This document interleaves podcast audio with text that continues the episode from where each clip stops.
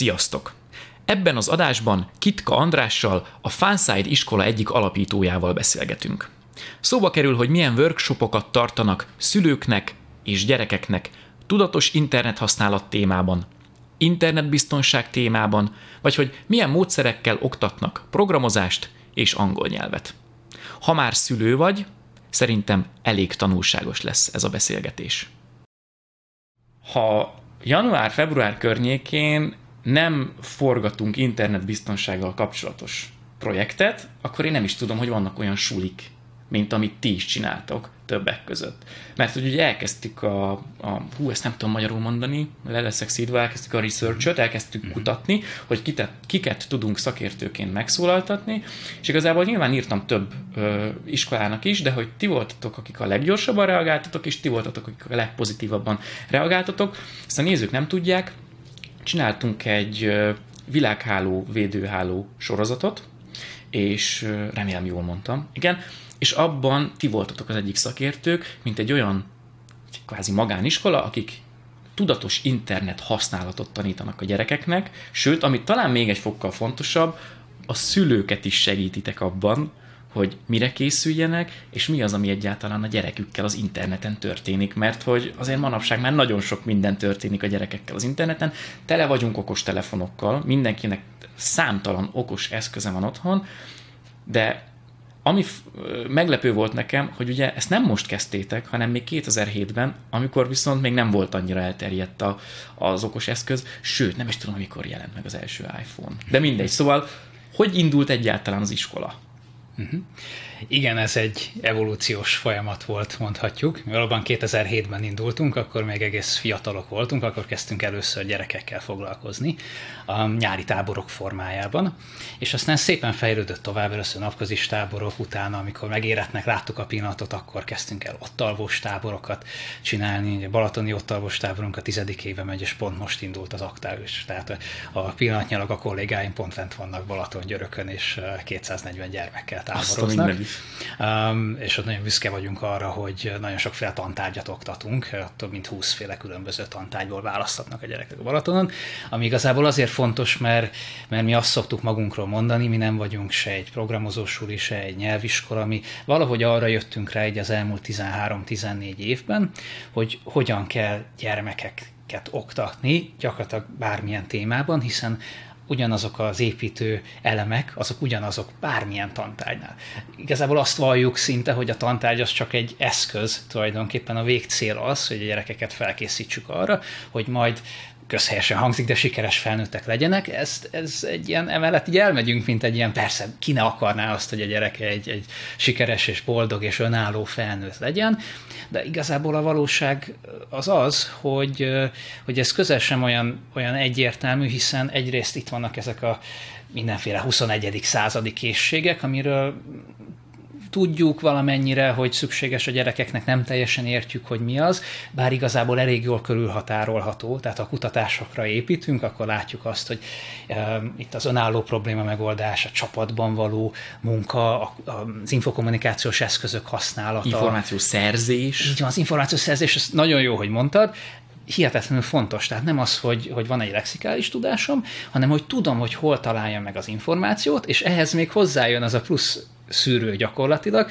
hogy ki kell tudna választani az információból ma már, hogy mi az, ami igaz, mi az, ami megbízható, hiteles. Ugye korábban ez egy egyetemen tanított skill volt, hogy forráskritikával tudjak valamit olvasni és feldolgozni. Ma meg már gyakorlatilag nem lehet kimenni az internetre nélkül, és ha kimegy valaki um, szeretjük azt mondani, hogy 13 évesen, de inkább mondjuk 7 évesen az internetre, Igen. akkor, akkor már muszáj, hogy ezt, ezt valamilyen szinten gyorsan megtanulja, hiszen különben egyrészt nem jó tartalmakba ütközhet, másrészt ugye, amikor még nagyon-nagyon formálódik a gyerekeknek a saját világnézete, akkor érhetik olyan benyomások, amik ugye ezt nagyon rossz irányba viszik el, pedig nem is a valóság talajából um, erednek. Tehát ezek nagyon-nagyon fontos dolgok. Viszont ugye attól függetlenül, hogy döntően gyerekeket oktatunk, és 2017-ben léptünk egy újabb lépést, amikor a délutáni iskolánkat az elsőt megalapítottuk, akkor már úgymond nyomás is volt rajtunk a szülői oldalról, hogy ez a fajta oktatás, amit mi nyaranta gyújtunk most már 2000 gyermeknek egy átlagos nyáron, ez évközben is elérhető legyen, plusz mi is megérett, úgy éreztük, hogy elég lassan haladunk általában előre, mert ekkor értünk meg arra mi is, hogy ezt meglépjük. Tehát akkor nem az volt a szülők részéről, hogy csak le kéne passzolni a gyereket nyilván délutánra, hanem érezték azt, hogy, hogy konkrétan olyan sebességfokozatba kapcsolt a világ, amihez azért a ti segítségetekre szükség van?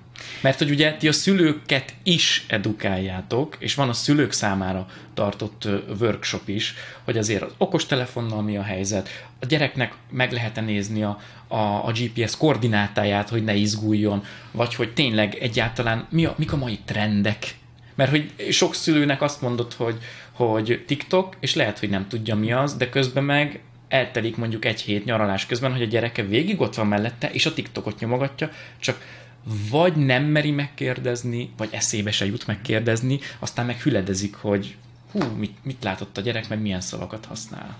Ez így van pontosan. Tehát 2017-ben, amikor már 10 évesek voltunk, és a délután iskolát is elindítottuk, akkor azt láttuk, hogy a szülők már érzik azt, hogy az angol nyelvre és az informatikai készségekre a gyerekeknek biztosan szükségük lesz a jövőben, de ezzel szinte egy időben mi éreztük azt, hogy nem lehet úgy felelősen informatikát oktatni, hogy közben ugye az, info, az internet biztonságot, mint egy ilyen látásmódot ne szőjük bele.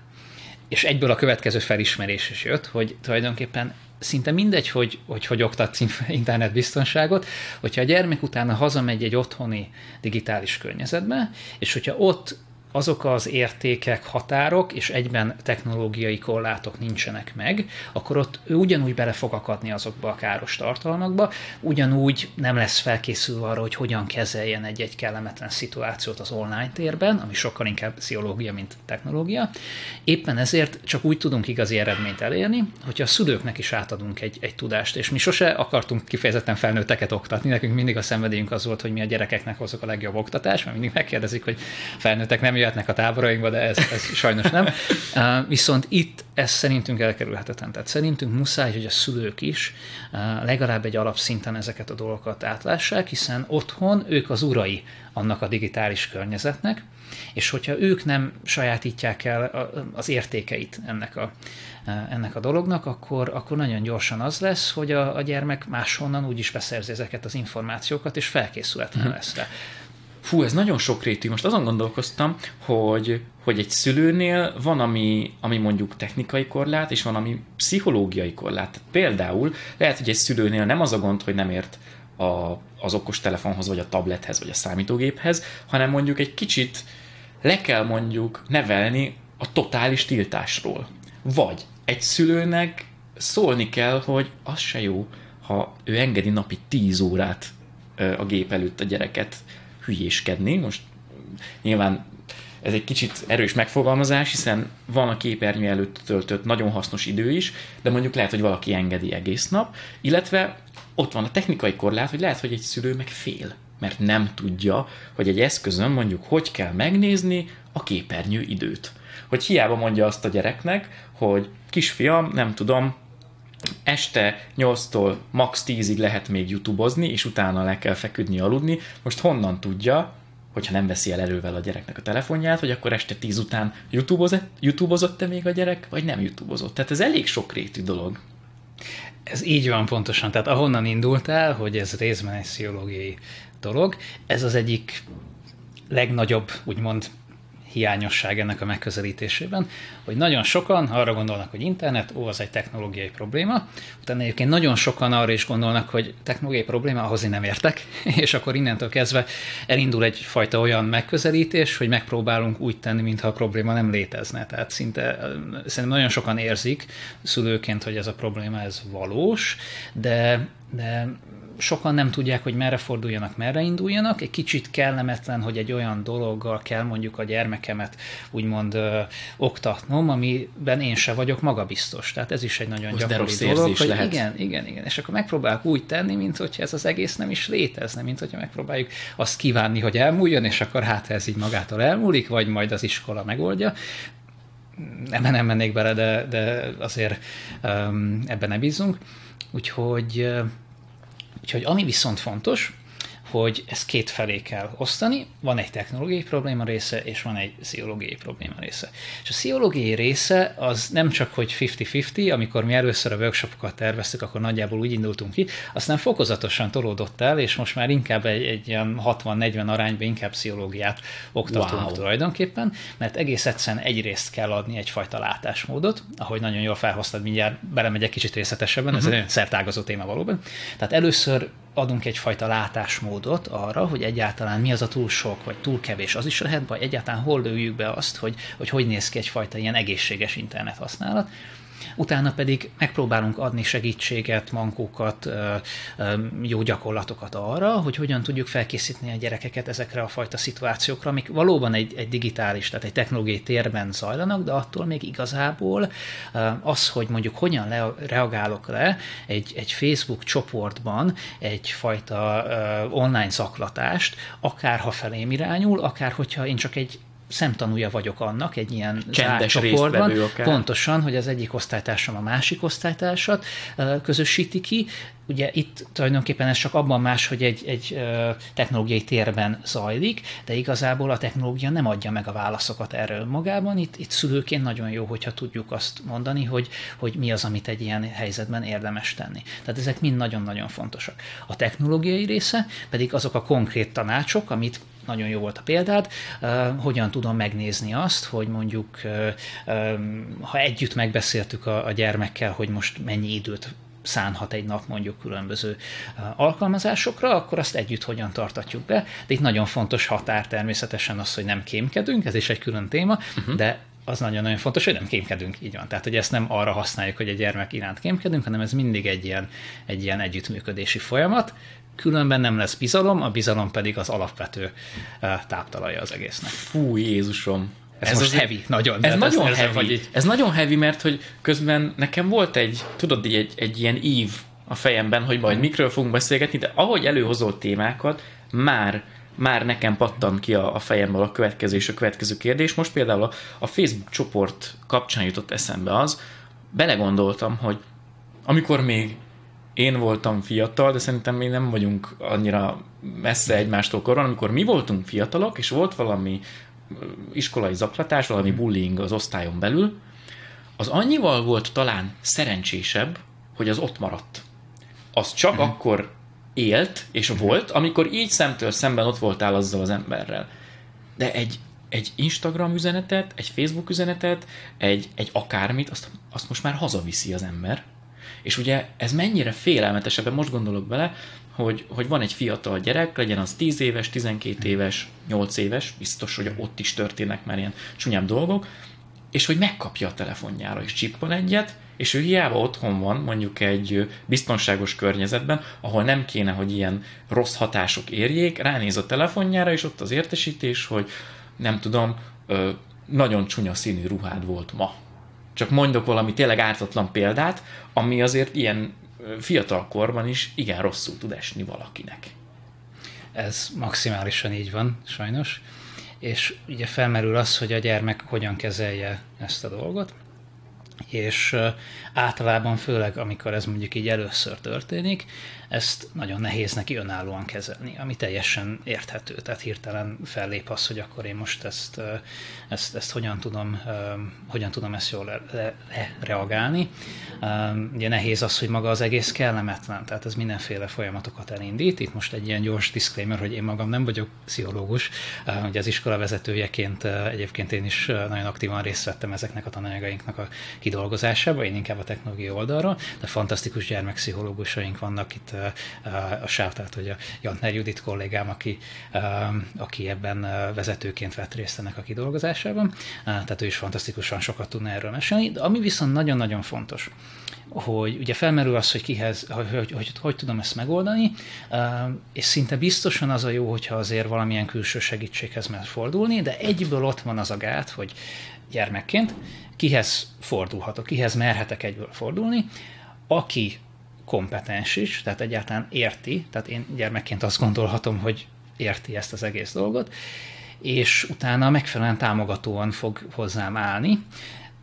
Nyilván ott vannak a szülők. Na de hogyha a szülőknél azt látom állandóan gyermekként, hogy egyrészt ugye a technológiai kérdésekkel mindig elküld, Másrészt, amikor valami ilyesmi történik, akkor esetleg leszíd, tehát félek attól, hogy hogyha én ezeket a dolgokat elmondom, akkor majd az lesz, hogy én miért csináltam ezt vagy azt, miért logok eleve egy annyit a, a gépen, hogyha nem lognék annyit a gépen, akkor ez biztos nem fordulna elő, még le is tilt róla, tehát én, mint áldozat leszek tulajdonképpen utána hibáztatva. Uh-huh. Ugye ezeket ilyen szakszavakkal nem fogalmazzák meg magunkba a gyermekek, de azért ezt elég jól megértik. Tehát ezzel, ez, ez, ez világos.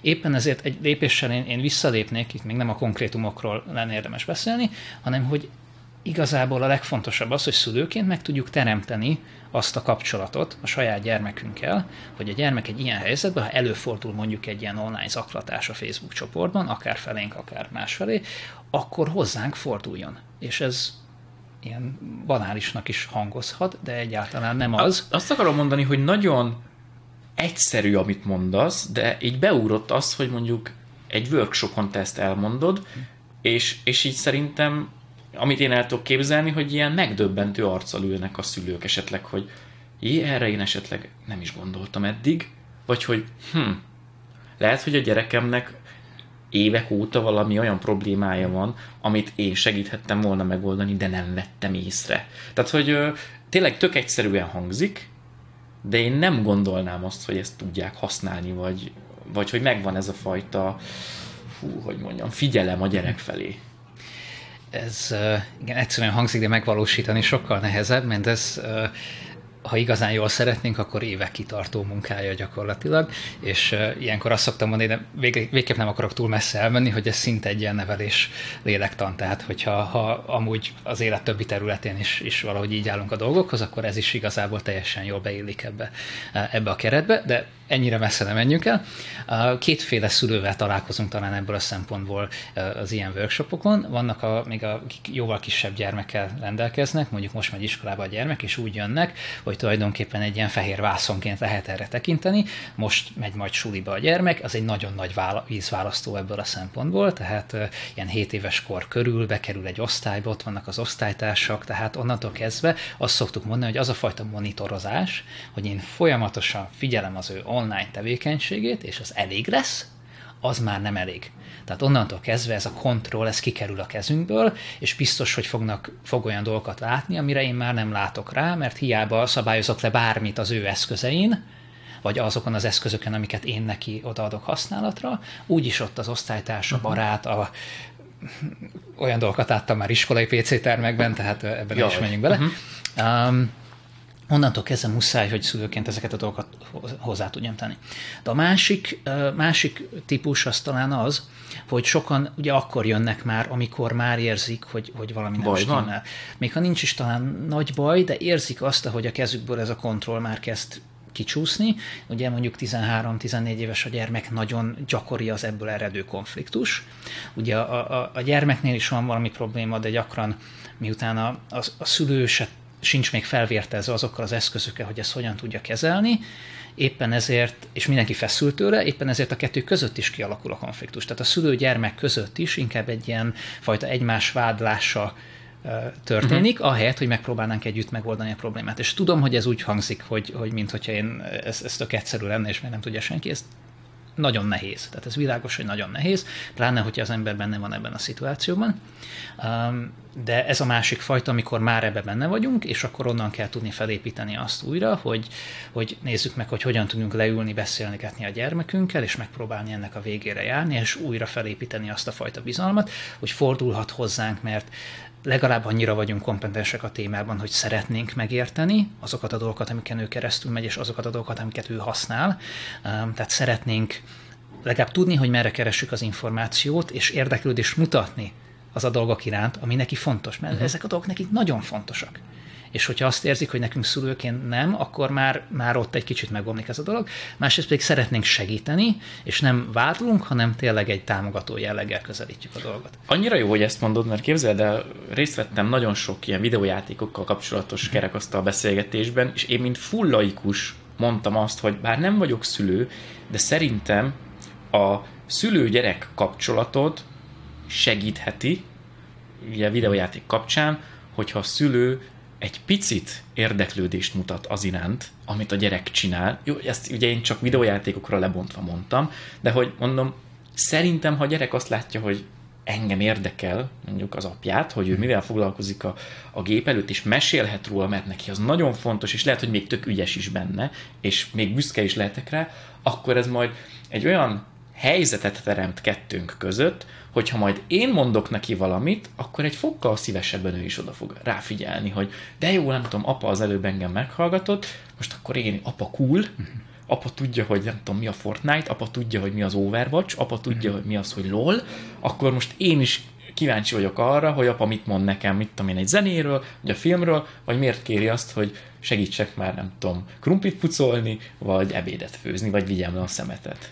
Ezt fantasztikusan mondtad. És ha ez így van, akkor sokkal nagyobb eséllyel fog hozzád menni akkor is, hogyha ha ne van. Isten a, a, a valamelyik játékban, online játékban mondjuk ráírt valami idegen ember furcsa dolgokat. Mert látja, hogy érdeklődés mutatsz, és ebben a világban is legalább uh, tudsz vele beszélgetni erről. Úgyhogy ez nagyon fontos. Fú, ti nagyon sok minden ilyennel találkozhattok, gondolom. Akár játékon belül, akár Facebook üzenet formájában, hogy egymásra írogatnak, akár hogy mondjam, furcsa emberek, vagy a gyerekek egymásnak, vagy nem tudom, TikTokon, Instagramon, Snapchaten, akármi. Mi a jellemzőbb, hogy még prevenciós jelleggel keresnek meg titeket, vagy inkább már akkor, amikor érzik, hogy, hogy valami baj van? Mi a te tapasztalatod? Nálunk a workshopnál mind a kettő abszolút abszolút van. Az nagyon fontos, hogy mi alapvetően, tehát nálunk azért inkább a prevenció a jellemző, mi megpróbáljuk ezt a fajta skillsetet, ezeket a, ezt egyrészt a látásmódot, másrészt konkrét eszközöket adni a szülők kezébe, hogy hogyan tudják napi szinten uh-huh. ugye ezeket a problémákat kezelni, de inkább az, hogy hogyan tudják ezt a kapcsolatot kialakítani, hogy utána ezeket a problémákat lehessen kezelni. A, aki már tényleg komoly problémával érkezik, hogy neki nem mi vagyunk a megfelelő uh-huh. Hely ebből a szempontból, hanem például, ugye, kezdem hogy mondjam el egy kicsit ilyen közszolgálati jelleggel, hogyha valaki már mondjuk azon a ponton van, hogy, hogy tényleg a probléma előfordult, és már nem saját magát szeretné gyorsan oktatni, hanem hogy, hogy valahogy kezelni kellene. Ugye nyilván vannak a nevelési tanácsadók, de ezek ugye állami intézmények. Van most már nagyon sok, vagy nem, hát még sajnos nem nagyon sok, de vannak nagyon jó helyek, amiket általában inkább ugye valamilyen fejlesztő központoknak neveznek például, ami kicsit hasonló, mint a nevelési tanácsadó, de magánintézmény, tehát hogy ugye el lehet látogatni a gyermekkel vagy szülőként is először olyan gyermekpszichológusokhoz, akik kifejezetten szakértői ennek a témának, és ők valóban nagyon sok ilyen esettel találkoznak, tehát mi is sokat beszélgetünk velük, és tényleg nagyon sok ilyen eset van, és ezek elég jól bekategorizálhatók, tehát ők nagyon jól tudnak ebbe segíteni, ha már egy konkrét probléma van. Tehát ezeket érdemes megkeresni, interneten nagyon jókat lehet találni. Meg nyilván vannak ugye pszichológus praxisok is. Tehát ebből a szempontból talán az fontos, majd lehet, hogy a sokaknak új információ, hogy a technológia is fontos, de ha egy ilyen probléma van, akkor, akkor a gyermeknél azért pszichológiai útról kell uh-huh. általában közelíteni a dolgot. Itt most szerintem nagyon fontos megjegyezni azt, hogy sokszor kimondtad, hogy pszichológus, meg pszichológia, uh-huh. meg szakember. Szerintem tényleg rendkívül fontos nyomatékosan megjegyezni, hogy az ember pszichológushoz megy, az nem azt jelenti, hogy beteg. Mert hogy valamiért itthon ez azért még egy kicsit össze van kapcsolódva Stigma. a fejben. Ugye? Az, Igen. hogy megyek pszichológushoz, mi hülye vagy? Tehát, hogy, hogy nem erről van szó.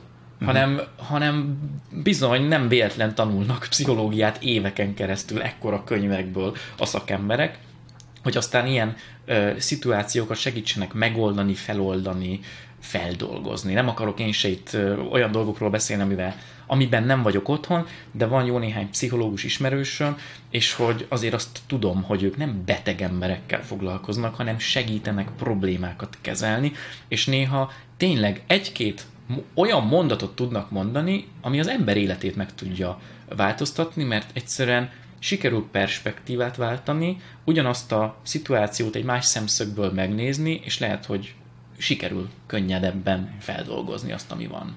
Ezt nem lehet elégszer elmondani. De azt szoktam mondani, hogy gyakorlatilag szerintem nincs olyan ember, akinek az élete valamely szakaszában ne tudna, ne venni hasznát annak, hogyha mondjuk uh, uh, dolgozik egy ideig. Uh, de szülőként, tehát hogyha ha mi egy ilyen stigmában hiszünk, és mikor a gyermekünknek van segítségre szüksége, és utána mondjuk csodálkozunk azon, hogy más gyermekek őt megbélyegzik azért, mert kiderült, hogy a gyermeket mondjuk gyermekpszichológushoz kellett vinni, akkor, akkor hogyha mi is így gondolkodunk erről, hogy hát a csak akadtantaknak van rá szüksége, akkor mi, hogyan várhatjuk el azt a másik gyerekektől? Tehát valahol ugye ennek le kell csatornázódni a fiatalabbak felé is, uh-huh. hogy, hogy ugye ez egy olyan dolog, ami, ami igazából uh, egyáltalán nem szabad, hogy, hogy uh, hogy egy ilyen negatív jelző legyen bárkinek, és ugye ha ezt a tudást adjuk át, akkor ugye nagyon sokat tudunk segíteni a gyerekeken, hiszen hiszen ugye el kell vinni, tehát ugye előfordul a probléma, elmegyünk segítségért, és még azzal is szembe kell néznünk, hogy a többi gyermek erre furcsán néz, az még csak egy plusz probléma, amit tulajdonképpen mi kreálunk, hiszen a gyerekek nem maguktól találják ki ezeket a Igen. dolgokat, hanem ugye ez a, ez, a, ez a szülőktől megy lefele. De ez tényleg egy ilyen zárójeles téma ebből a szempontból felhoztad a TikTokot. Igen. Szerintem ez nagyon jó, mert ez most tényleg egy ilyen, most egy ilyen number van ebből Igen. a szempontból. Um, szoktuk különböző ilyen, pont nem volt egy, még a, a vírus előtt egy, egy ilyen szülői előadásunk, ahol a TikTokot használtuk példaként. Ugye a, TikTok nagyon izgalmas, ugye előtte a Musical.ly volt a neve, aztán ugye megvásárolt egy kínai cég. Uh, ott el szoktam mondani, hogy ha én tartok attól, hogy még a Google mennyi adatomat kezeli, akkor az, hogy egy kínai cég mennyi adatomat kezeli, az egy kicsikét már egy Mellé talaj, igen, tehát egy, egy pillanatra érdemes ebbe belegondolni. De igen, most, amikor például az amerikai állam már nyilvánosan azon gondolkozik, hogy a TikTokot egyáltalán betiltsa mondjuk Amerikába, tehát ez már felmerült. Kíváncsi vagyok az amerikai tinik ehhez mit szólnának, ha előfordul. Nyilván ennek vannak politikai árnyalata is, de az egész onnan jön, hogy ugye az információ kezelés mennyire átlátható mondjuk különböző országokban, és mi az, amiket ugye megtudnak ezáltal rólunk. Érdemes belegondolni abba, hogy van egy applikáció, ami ingyenes, de most akik csinálják, azoknak nyilván valamiért megéri azt csinálni. Egy applikáció nagyon leegyszerűsítve kétféle módon tud pénzt termelni, vagy pénzt kér magáért az applikációért, vagy hogyha nem kér pénzt az applikációért, akkor ugye általában amit ott veszed, adatokat, azt hasznosítja valamilyen formában. Eladja valakinek. Hát vagy eladja, ennek nyilván vannak legális, meg illegális változatai, hogy, hogy ezzel mit tud kezdeni, de igen, tehát, hogy nincs ingyen ebéd. Ezt akartam mondani, hogy konkrétan megérkeztünk a közgazdaságtan alapmondatához, széles, hogy, széles hogy nincs ingyen ebéd, semmi nincs ingyen. Mindenhez úgy kell hozzáállni, hogy ami ingyen van, akkor meg kell keressük azt, hogy ebben mi nincs ingyen igazából. Ugyanúgy tényleg, amit mondtál, hogy egy, egy ingyenes Gmail fiók a 15 giga tárhelyével, ami most itt van előttem a gépben, az sincs ingyen. Uh-huh. És ez ne, nem baj, hogy használjuk, csak legyünk tisztában azzal, hogy mit használunk. Ez, ez így van, és most mondanék egy-két megoldást is, mert uh-huh. eddig nagyon sokat beszélgetünk problémákról, igen, igen, és igen, akkor igen. itt ül valaki, és nézi, vagy hallgatja a podcast, és azt mondja, hogy jó, jó, de akkor most mihez kezdjek. Ha már a TikToknál nézünk, TikTokot nézzük, a, a, ezeken a workshopokon, és ezt például megmutogattam a te videódban is a, a, a védőhálóban, igen, ami megtalált a YouTube-on, és ezt, ezt szerintem mondhatom, mert ez nem reklám, hogy ez egy közszolgálati um, projekt, projekt volt, volt, tehát ezt igen. mindenki ingyen megnézheti igen, a, igen, igen, a, a, a YouTube-on. Tehát ott ugye megmutatjuk azt, hogyha van egy TikTok, vagy van egy második, egy harmadik, negyedik TikTok, majd ami lesz egy év, két év, három év múlva, és lehet, hogy most még nem is létezik, akkor szülőként hogyan tudom egyszerűen megnézni az interneten, hogy mit kell tudnom róla, mint szülő. Tehát mik azok a dolgok, amiket ugye gyermek szempontból figyelni kell, mennyire megbízható az app, mennyire transzparens egyáltalán, hogy, hogy kitől jön ez az applikáció, és ők mit tesznek meg azért, hogy, hogy minket tájékoztassanak arról, hogy az adataink hogyan kerülnek felhasználásra. Mi az, amiben egy gyermek belefuthat mondjuk ebben az applikációban, tehát hogyha én bármilyen applikációt engedek használni a gyermekemnek, ahelyett, hogy nyilván szülőként nem lesz időm mondjuk 30 órát tesztelni előtte, és, és teljesen megismerni, megbízható online online forrásokba el tudom olvasni azt, hogy ott belefuthat-e olyan dolgokba, amit neki nem kéne látnia, vagy mi az az életkori határ, ahol, ahonnan már esetleg lehet ajánlani, másik szülőknek mi a tapasztalata, gyerekeknek mi a tapasztalata. Erre például mutattunk abban a videóban is egy konkrét Igen, egy weblapot. amerikai weblapot, ahol ezeket meg lehet nézni. Tehát például ez egy, egy ilyen kis quick win, ez egy ilyen kis egyszerű dolog, ami nagyon gyorsan megtanít, megtanítható, könnyen elsajátítható szülőként, és akkor már egy picit, picit közelebb vagyok ahhoz, hogy, hogy, hogy lássam, hogy még egy TikTokot megengedjek-e, vagy nem, engedjek, nem engedjek meg. Nyilván a, a döntés a nap végén az enyém. Nyilván mindig van egy olyan mérlegelési tényező is, hogyha én valamiről letiltom a gyermekemet, akkor nem okozok neki szociális hátrányt azzal, hogy mindenki más használja Ezt az osztályban. mondani, ez, így ez egy örök nehéz. dilemma, és ez mindig megvolt. Tehát, hogy amikor én gyermek voltam, amikor én általános iskolába jártam, 1990-től indulva, akkor ugye a Dallas volt a legnagyobb sláger, és akkor ugye a szülőknél az volt a dilemma, hogy engedem nézni a Dallas a gyerekeknek, vagy nem engedem nézni a dallas És akinek nem engedték nézni a dallas az utána nem tudott beszélgetni róla más. Tehát nyilván ugye a, a dilemma az, az, mindig, mindig fenn volt, csak most ugye más jellegű dolgokról beszélünk. Úgyhogy, úgyhogy például ajánlom ezt a, ezt a videódat, és akkor legalább egy, egy ilyen dolgot már el lehet sajátítani. Uh-huh. Um, annyira, hogy mondjam, változatos, amit csinálnotok kell, hogy bele sem merek gondolni, hogy a, a módszereket hogy alakítjátok meg, meg hogy, hogy néz ki a módszereiteknek az evolúciója. Mert hogy kezdtetek 2007-ben még táboroztatással, amit gyerekekre fókuszál, most 2020 van, már van délutáni iskola a gyerekeknek, internetbiztonság, programozás, kreatív dolgok, közben vannak felnőttek, és itt nem is csak arról van szó, hogy mennyiben más gyerekeket oktatni, meg felnőtteket oktatni, most ilyen hülye csúnya szóval, hanem az, hogy 2007-ben azért tök mással keltetted föl egy gyereknek az érdeklődését, mint 2020-ban. Hogy tartjátok ti a lépést ezzel? Ez őrület, tehát ez egy nagyon-nagyon valós kihívás. 2007-ben a mi első táborainkban az volt az innováció, hogy az első két foglalkozás, amit választani lehetett, ugye amit mondtam, hogy van most több mint 20 féle csak a Balatonon, de összesen több mint 30 féle tantárgyunk, akkor az első kettő volt az angol nyelv és a tenisz, akkor volt nagyon sok angol tábor, volt nagyon sok tenisztábor, mi felismertük azt, hogy szeretnénk egy változatos programot nyújtani a gyerekeknek, és összeraktuk a kettőt egybe, és akkor az egy nagyon új dolognak számított.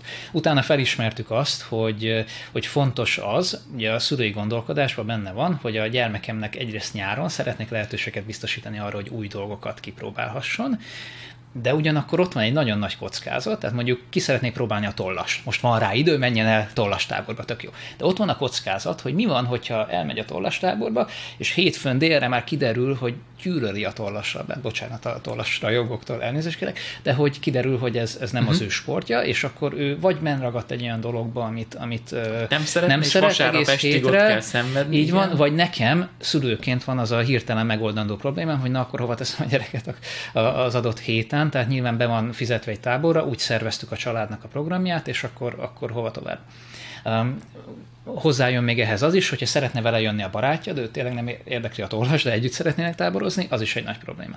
És nekünk tulajdonképpen ez vált az első ilyen megoldandó problémánk el, hogy hogyan tudjuk ezt a, ezeket a dolgokat egyszerre egy táborba ötvözni, és és ez lett a megoldás, hogy úgy, hogy kell egy jól szervezett tábor, egy fix rendel, ahol a cserélhető elem a foglalkozás, és kell egy nagy választékot nyújtani, és tulajdonképpen ezt tesszük a mai napig, és ettől hihetetlen népszerű, hogy mindenki két foglalkozást választhat minden hétre, minden helyszínen, és az sokféle dologból van, és azokat igyekszünk mindegyiket jól csinálni. Nyilván ehhez kellett idő, meg, meg nagyon sok visszacsatolás, finom hangolás, újra és újra, és, és nagyon sok mindent megtanultunk az elmúlt 14 évvel, de akkor ez volt az innováció. Viszont, hogy a kérdésedre is, is kielégítő választ adjak, nagyon sokat változtak az igények az elmúlt 13-14 évben.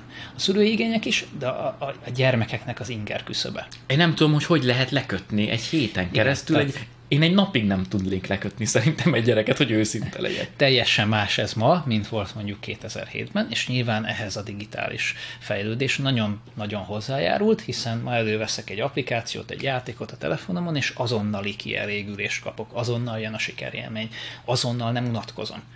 Tehát előveszek, és megoldódott ez az unatkozás probléma. Ugye amikor kötelező unatkoznom, úgymond, amikor, amikor muszáj nekem kitalálni, mit fogok csinálni, akkor először lehet egy fájdalmas folyamat, de utána viszont ugye abból jön egyfajta kreativitás, abból jön az, hogy, hogy nekem igenis használnom kell az agyamat, erőfeszítés kell beletennem, és muszáj kitalálnom, hogy, hogy, hogy miket csinálok.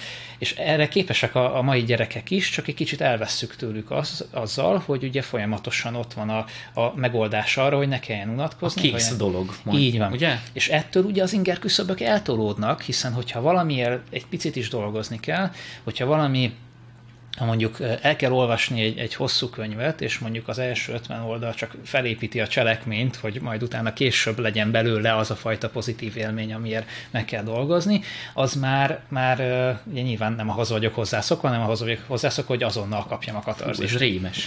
És ugye ez nehéz. Um, nyilván nekünk is adaptálni kellett hozzá a programokat, évről évre kell tudni újat nyújtani, Viszont, ami, ami nagyon fontos az, hogy, hogy erre van megoldás, megpróbálom egy példán illusztrálni. Mi például a Balatoni táborunknál nem mondjuk azt, hogy nem hozhatnak mobiltelefont magukkal. Um, az elején is úgy éreztük, hogy ez egy megnyerhetetlen harc lenne egyébként is, és uh, a szabálykövetők érezték magukat rosszul, mert mindenki más, más hozott de egyébként is nem a tiltásban hiszünk, hanem inkább a meggyőzésben, és megpróbálunk egy olyan programot csinálni, ahol a gyermek ugyan elhozza magával a mobiltelefon, de ő maga jön rá, van, aki tudatosan, van, aki nem tudatosan, de egy után eljut arra a pontra, hogy, hogy, hogy előse veszi, tehát hogy látja azt, hogy igenis, annyira le tudjuk kötni egy programmal, hogy, hogy nincs rá szükség.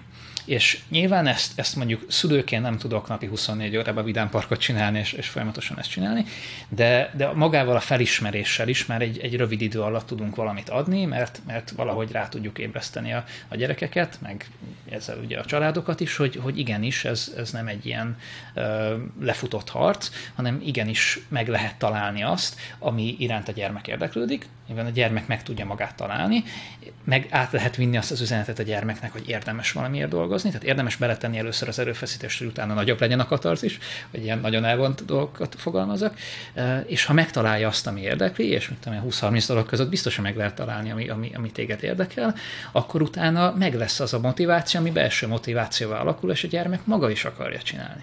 És vidám parkot szülőként nem tudok csinálni, de ha kiderült, hogy mondjuk neki a képzőművészet ez, akkor meg tudom teremteni azért reméljük, hogy a legtöbb családban annak a körülményeit, hogy ő, ő mondjuk festészettel tudjon foglalkozni. De ha mondjuk ez a fotózás, akkor az a fotózás. Um, legyen bármi, de hogy megtalálni azt a fajta belső motivációt, és akkor van kulcs ehhez.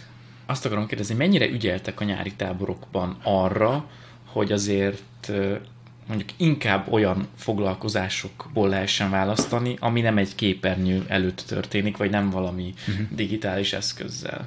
Ezt nem akarjuk kizárni önmagában, tehát eleve kétféle foglalkozást választhat, úgyhogy tök jó összekombinálni, Aha. hogyha mondjuk valaki programozni szeretne, akkor válasszon mellé egy olyat, ami mondjuk másfajta módon mozgatja őt meg, és ezzel él is a, a 95% a, a, a diákjainknak. Tehát tényleg választanak mellé mondjuk akár egy, egy, egy szörföt, vagy ahogy mondtam, egy képzőművészetet, vagy mondjuk van most zenetáborunk is, tehát hogy rengetegféle különböző dolgot.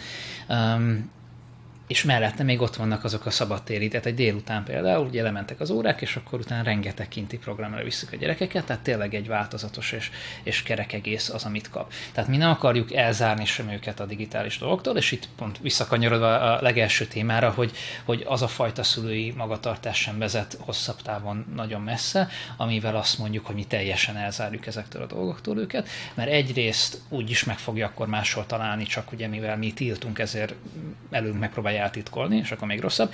Másrészt pedig megint egy, egy közhely lesz, tehát most egy, egy, ez egy borzasztó, csak felhívom a figyelmet. Tehát, hogy a, nem minden tehát nem minden képernyő előtt eltöltött id- perc az azonos értékű.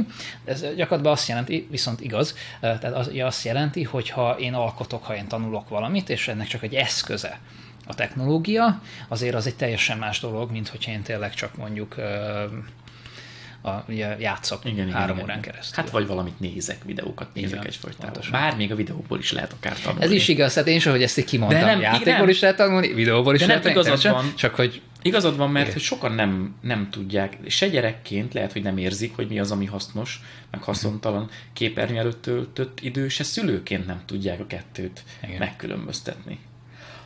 Programozáshoz hogy állnak nálatok a hm. srácok? Mert hogy az is valamilyen mumusnak tűnik, holott, hát ha valami biztosan a jövő egyik sláger foglalkozása, de már most az, az maga a programozás, és én mindig hangoztatom, hogy azt nem lehet elég korán elkezdeni. Mert hogy nem a program nyelvet kell megtanulni, egyszerűen az egy gondolkodásmód, ami utána elég sok mindent megkönnyít az életben.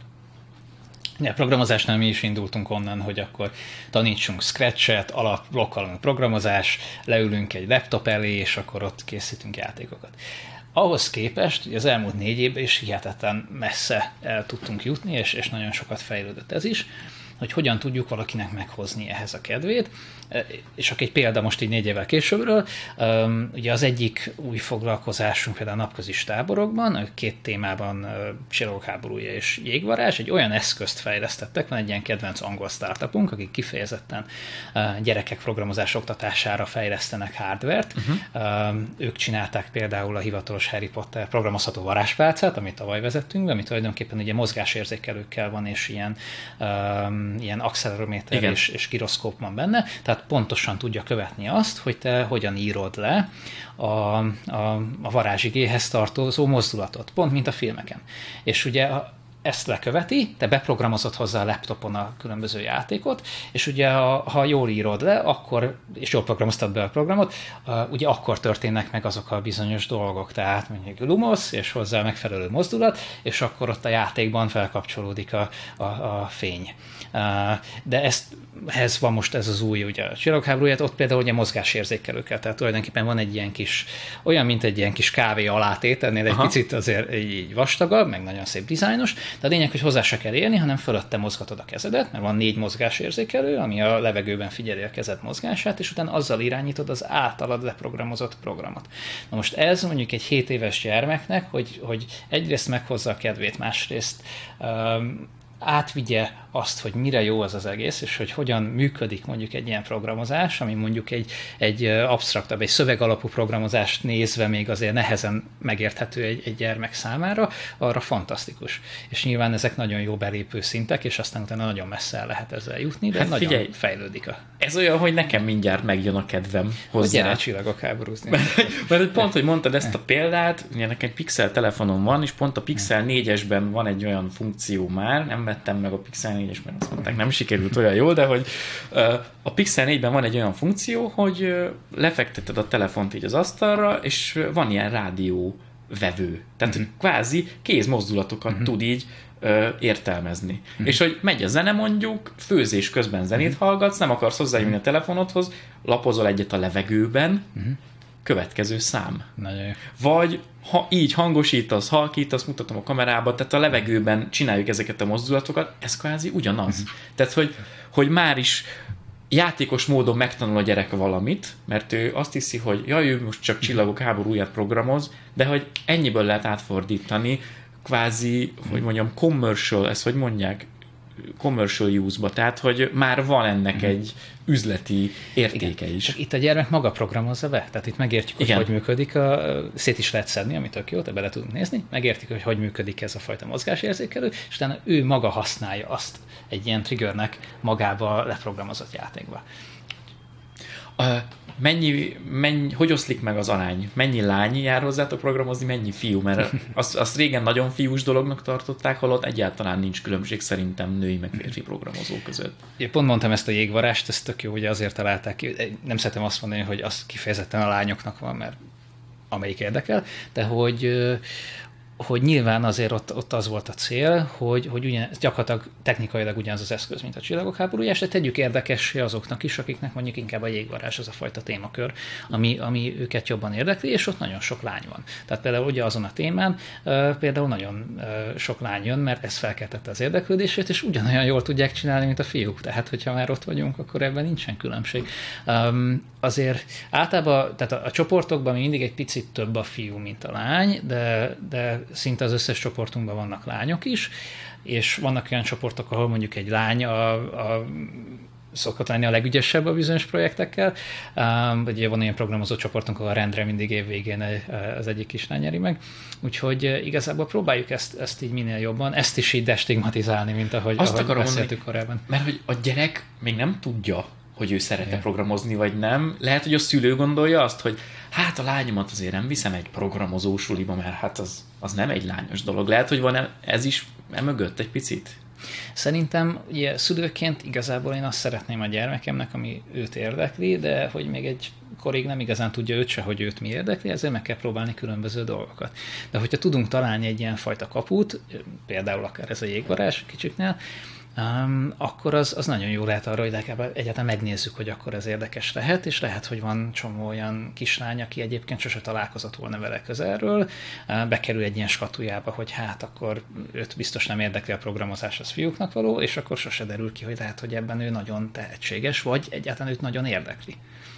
Mi a tapasztalatotok? Mert én azt veszem észre, hogy, hogy ugye régen te is mondtad, hogy azért angol oktatással kezdtek, de most megérkezik egy 10-12 éves gyerek, ő már szerintem valamilyen szinten olyan ilyen internet angollal vagy koca angollal jön, ami, amit ezelőtt nem tudom, 10 évvel el se tudtunk volna képzelni.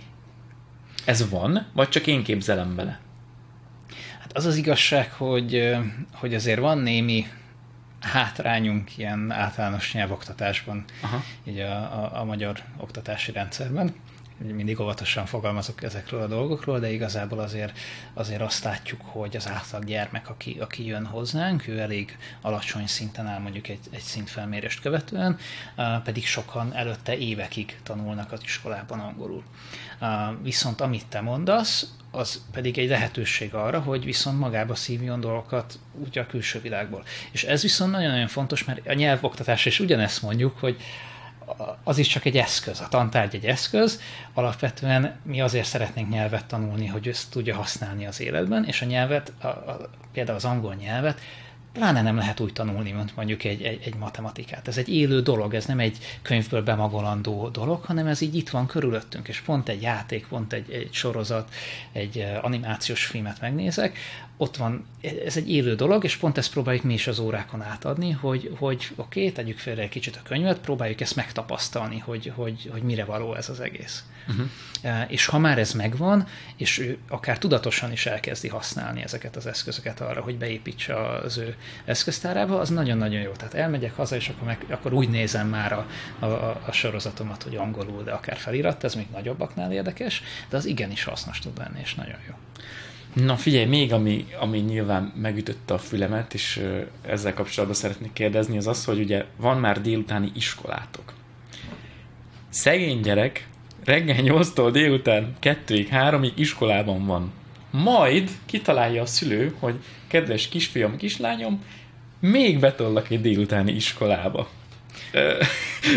Ez egy nem egy hálás szituáció, addig, amíg mondjuk a gyerek nem tudja, hogy mire számíthat voltam nálatok, tök szuperek a tantermek, többször beszélgettünk már, nagyon szimpatikus, amit csináltok, tehát nekem van egy, egy képzelt képem rólatok, ami az, hogy, hogy ott biztos, hogy valószínűleg jól fogja érezni magát a gyerek, de azért nem egy egyszerű szituáció szerintem ebből kiindulni, hogy iskola után iskola következik. Mivel találkoztok? Mhm. Milyen, milyen reakciókkal a gyerekek részéről?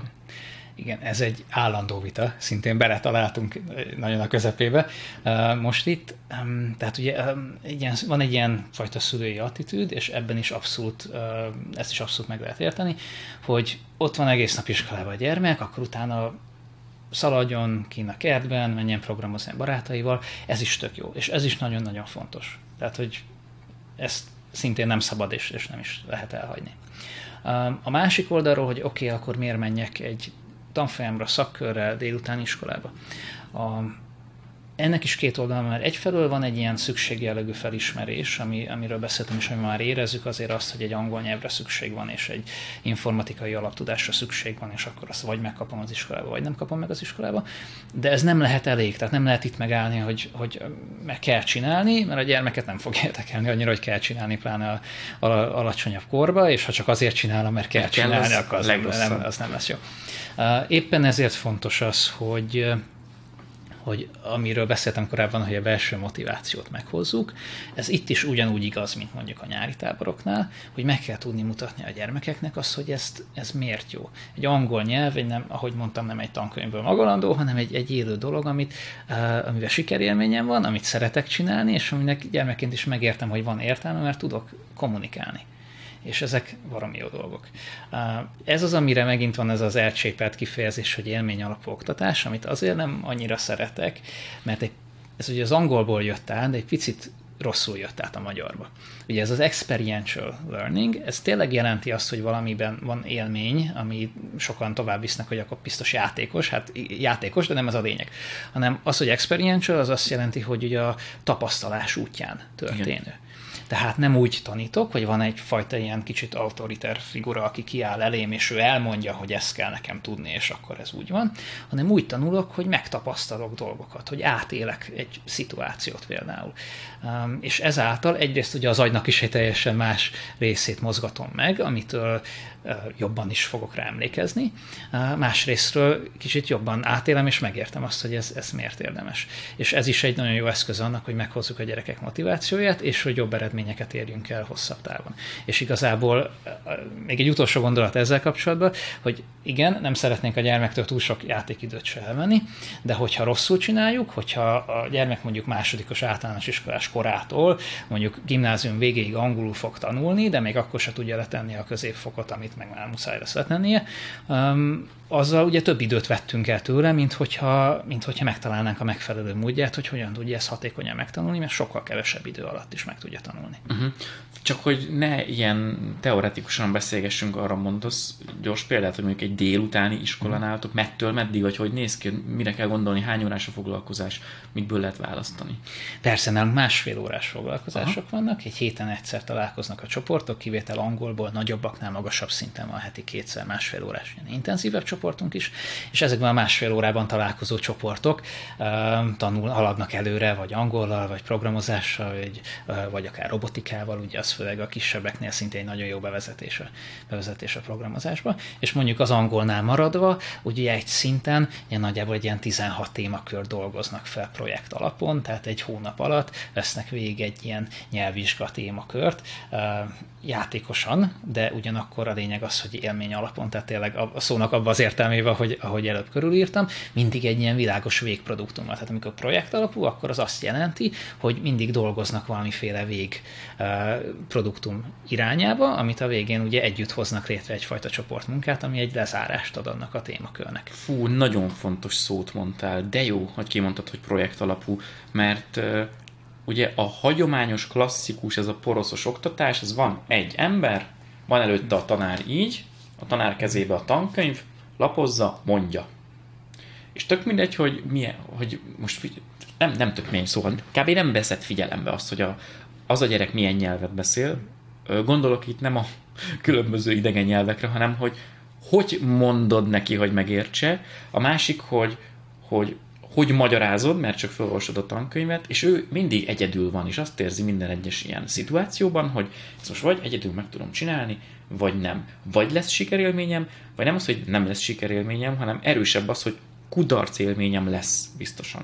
És ezzel szemben szerintem ez nagyon fontos, ezt, ezt ugye még most csak speciális sulikban helyezik előtérbe a projekt alapú munkát, amikor is vannak kis létszámú csoportok, és megtanulnak együtt dolgozni. És mindenki ugye azt az oldalát tudja hasznosítani, amiben biztos, amiről úgy gondolja, hogy jó, és aminek a révén, a végén ő sikerélményben részesül. Tehát mit láttok a, a srácokon, mennyire új vagy furcsa nekik az, hogy mondjuk nálatok projekt alapon kell dolgozni. Akár egy programozási feladaton, akár egy, akár egy angol nyelvi feladaton ahogy így körülírtad a poroszos oktatást, az még egy kicsit terülátó is volt, mert ha még azon gondolkozom, hogy ez miért rossz nekem, akkor egyáltalán még érdekel engem a szituáció. De ezt egy ideig csinálod, akkor abszolút nem érdekel az Igen. egész. Tehát onnantól kezdve már, már, már mindegy. Egy pillanatra viszont megint zárója, azért szeretném viszont megvédeni a tanárokat. Édesanyám tanár, hangzik, én nem a tanárok nem, nem, nem, bocsánat, csak az, gondolkozom így nézői, hallgatói füllel mm. egy idő után, hogy az úgy tűnhet, hogy akkor itt most mi, minden, ami ott történik, az rossz. Ez se igaz, ugye nekünk nagyon sok tanárunk például, aki délután tanít, úgy délelőtt a közoktatásban uh-huh. ö, oktat ők is, és hihetetlen energiákat, erőfeszítéseket tesznek abba bele, hogy ebbe a, a közoktatáson csak azt szoktam mondani, hogy ez egy ilyen, az ilyen mamut rendszerek a saját létükből adódóan nagyon lassan mozognak És ez normális. Tehát ez, ez normális, most teljesen nem. független attól, hogy most milyen országban élünk, milyen közoktatásról beszélünk. Ugye nem ez az innovációnak tipikusan a terepe, uh, viszont ugye ezek a tanárok megpróbálnak azokba az órákba is, azoknak a gyerekeknek is a lehető legtöbbet belevinni. Nagyon sok ilyen tanárt ismerünk, aki tényleg délelőtt is általános iskolába, gimnáziumba, pluszba viszi a feladatokat, nagyon sokat dolgozik rajta, oda is megpróbálja ezeket a dolgokat belevinni, akkor is, hogyha nagy csoportról beszélünk. Tavasszal a digitális oktatás során azt, aztán pláne, tehát ahol, ahol meg eljutottak odáig, hogy, hogy rendes digitális órákat tartsanak, ne csak egy online platformon adják fel a házi feladatot, hanem tényleg meg legyen tartva az óra, ott, hogy abban mondjuk legyen egy 20 perces játék, és előtte meg dolgozik rajta otthon egy órát a, a, a, a tanár, és, és hihetetlen energiákat vittek ebbe bele, úgyhogy abszolút le a kalappal, tehát fantasztikus dolgok ezek. Nyilván egy idő után azért az embernek csökken a motivációja, tehát ugye ezért hogy el tudja menni a kedvét, hogyha ez úgy érzi, hogy egy ilyen éveken át tartó ilyen sziszifuszi küzdelem, ez az egyik ilyen megoldandó probléma nyilván. A kérdésed, hogy a gyermekek hogyan reagálnak, hogy reagálnak erre, arra, ez nagyon izgalmas amikor először jönnek hozzánk mondjuk angolra gyerekek, és bekerülnek ebbe a környezetbe, egyrészt teljesen más, másrészt az, hogy a, a tanár angolul tesz fel nekem kérdést, az hirtelen egy ilyen sok jellegű dolog szokott lenni. Tehát ez, ez nagyon sok gyereknél elsőre nagyon furcsa. Meg, az, meg lehet, hogy nem is fogalmazza meg magába, hogy akkor mi most itt játszunk, akkor mit csinálunk tulajdonképpen.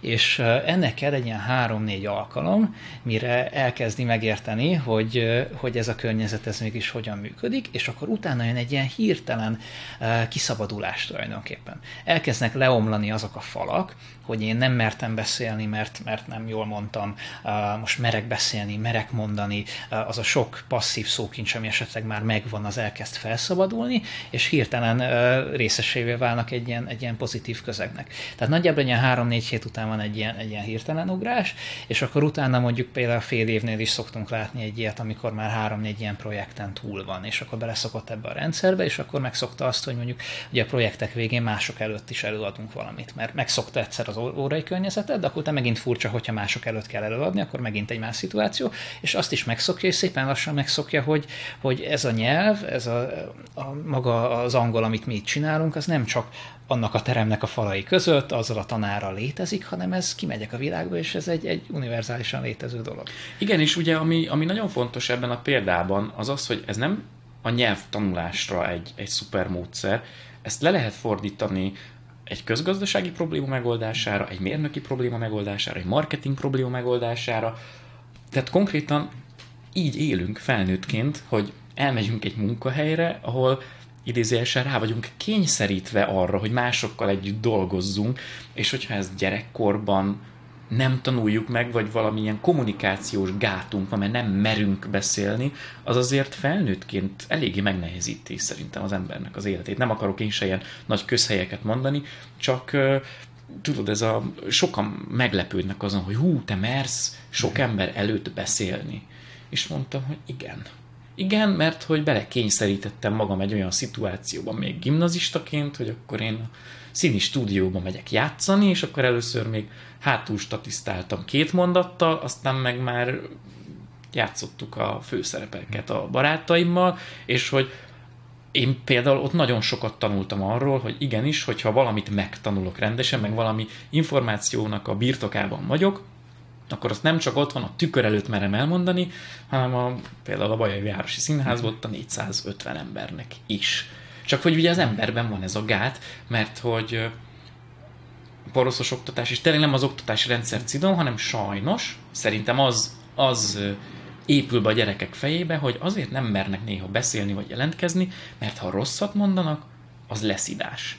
Holott egyszerűen inkább bátorítani kéne a gyerekeket arra, hogy szólaljanak meg, mert hogyha jót mond, az neki sikerélmény, ha nem jót mond, akkor viszont ki lehet javítani, és akkor kvázi az a tanárnak sikerélmény, meg egy picit a gyereknek is, hogy ja, akkor ezt most már tudni fogom, meg ezt megtanulom. De ezt nem én akarom így, nem akarok itt ez ilyen pátoszos nem. dolgokba belemenni, csak hogy ez szerintem nagyon fontos. Ez teljesen így. Hát, ha a tantárgy egy eszköz, akkor az, hogy önbizalommal teli nyitott gyerekeket neveljünk, az egy végcél.